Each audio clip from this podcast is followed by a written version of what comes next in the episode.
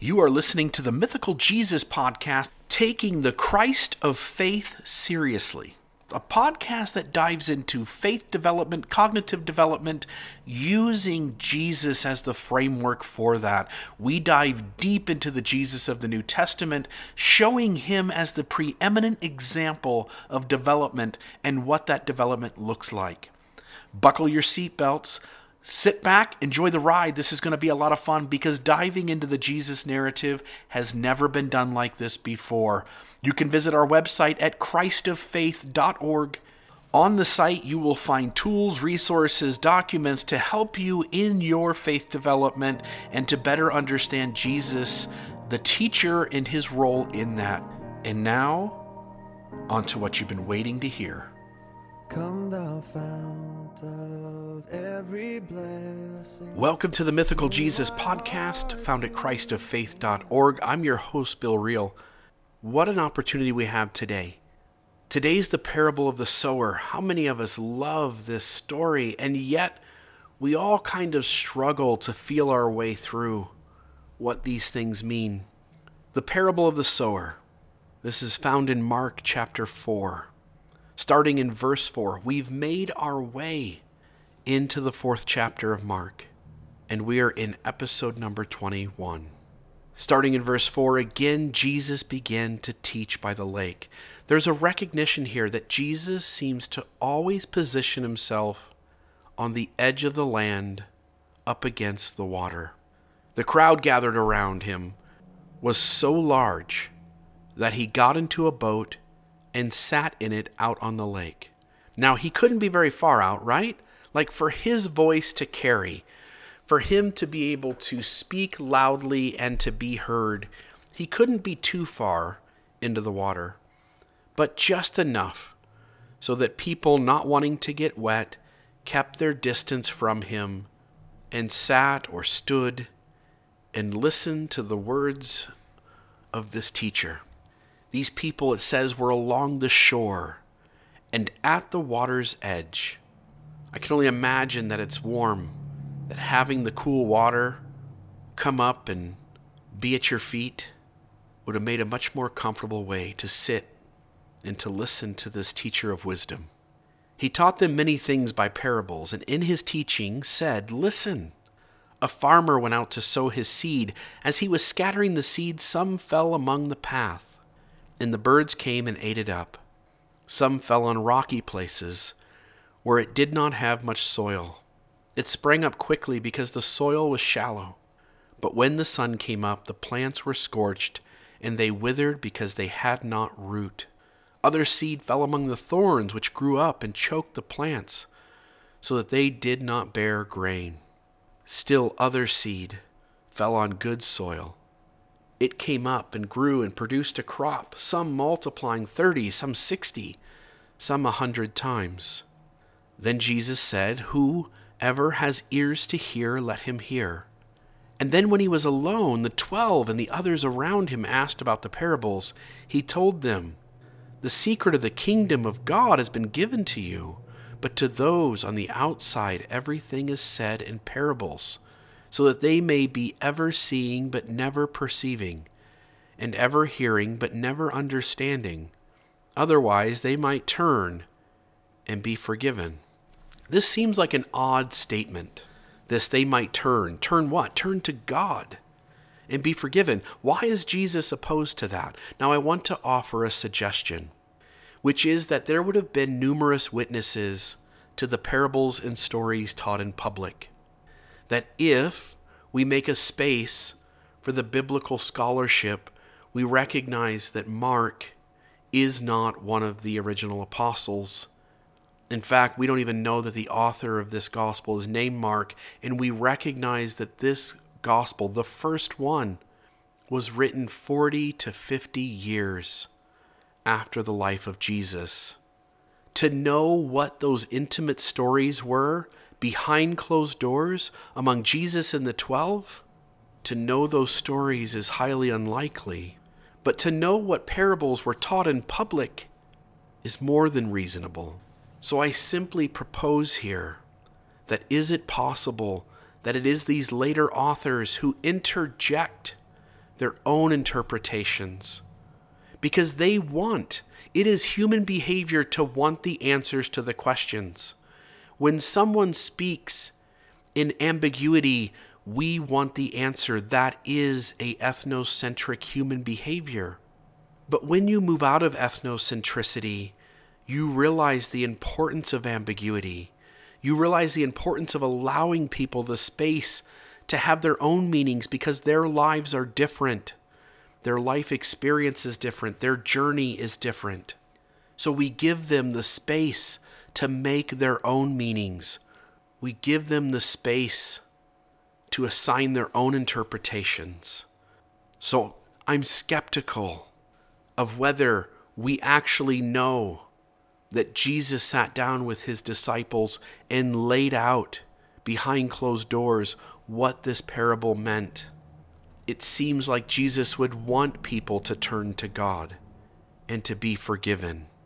And such could not happen anyway unless their hearts changed to begin with, which means they understood the parable and the teachings of Christ collectively at their heart level anyway. But regardless, the author of Mark imposes that the interpretation was given. Then Jesus said to them, Don't you understand this parable? How then will you understand any parable?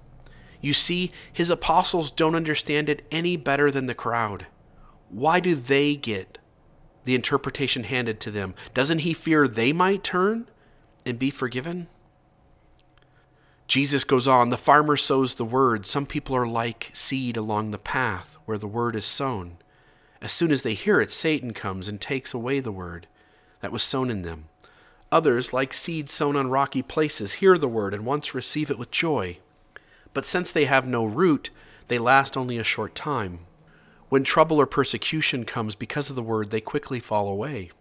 Still others, like seeds sown among thorns, hear the word, but the worries of this life, the deceitfulness of wealth, and desires of other things come in and choke the word, making it unfruitful. Others, like seeds sown on good soil, hear the word and accept it and produce a crop, some thirty, some 60, some a 100 times what was sown. The parable is one of my favorites. May I relate it a little differently to you? My interpretation isn't the only interpretation you can take. My encouragement to you is to have space to make your own meaning from things, to make your own meaning from the teachings of Jesus, from the experiences of your life, from the things you read and the things you see from the people close to you. Make your own meaning. So, with that said, I offer this as one way of seeing this story. The seed on the path. The path is worn. The path is where everybody already walks. It's the way we already do things. And everybody's on that path. That path has traffic. People do things a certain way. Put yourself in your religious system. Put yourself in your tribe. When this seed, this new idea, this fresh thing, when it comes along and it lands on the path, path has already been formed. Nobody there is going to let that fresh idea grow. They're going to simply walk over it over and over again, stamping it out. When you're in a religious system and you raise your hand and say, Here's something new and fresh that I thought of, but it does run a little different, to the way we've done things, you will find often, almost always, resistance and pushback. Those ideas don't have the space or the fertile ground to grow. That path is already worn, and we can expect whatever ideas come along that are fresh and new, that the people who travel that path regularly will walk upon those ideas with intent to stamp them out. Said in another way, when we are in a system that already has defined and spelled out the mystery, even when an illuminating thought is taught, or one feels enlightenment and wishes to expound on it, they will be squashed by the system, as religious systems cannot have the risk of a new idea being permitted to grow. The way of doing things is already established and any thought process outside those boundaries is dangerous and risky. Such will almost always be put down and killed before it can take hold. You either get in with the flow of traffic on the path or you get trampled. What about the rocky places? The rocky places, this isn't fertile. While a new idea or truth seems initially interesting, there is no fertile space within this person to nourish it. They don't have the landscape within them for it to grow, or they lack the willingness to wrestle with the seed. You see, the rocky place is the person who is not yet containing a space within them for these later stage characteristics. When a new idea comes along, they go, wow, that sounds pretty cool. That sounds interesting. But they don't have the landscape within them for that to grow. You've seen these people. There's nothing bad about them.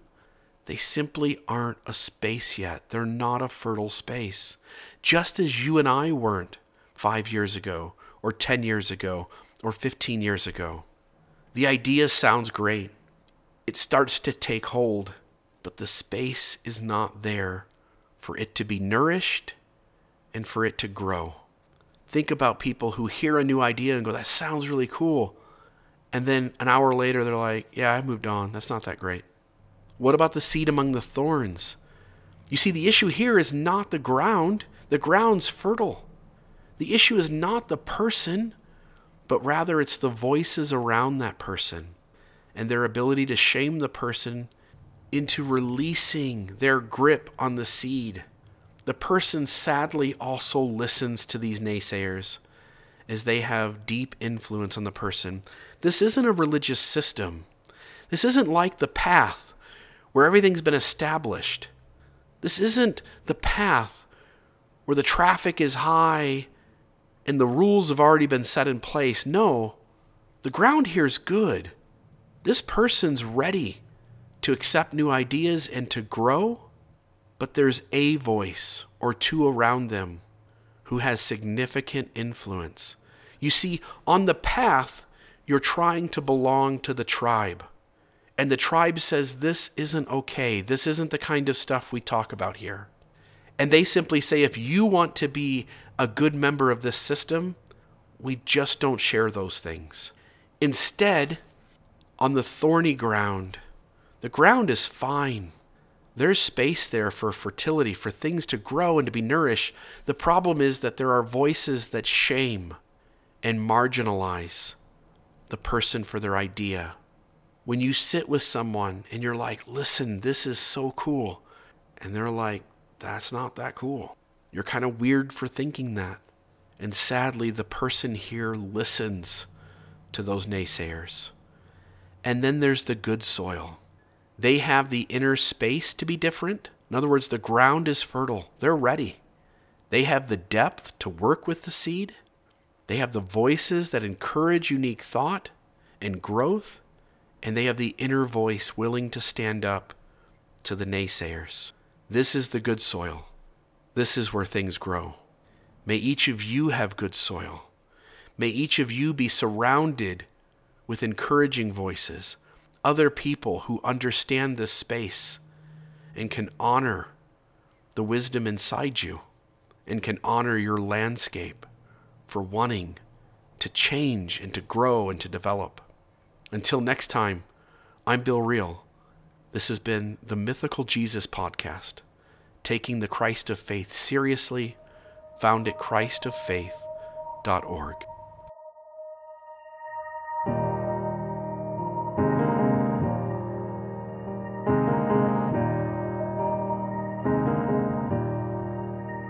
Come, thou fount of every blessing, tune my heart to sing thy grace. Streams of mercy never ceasing.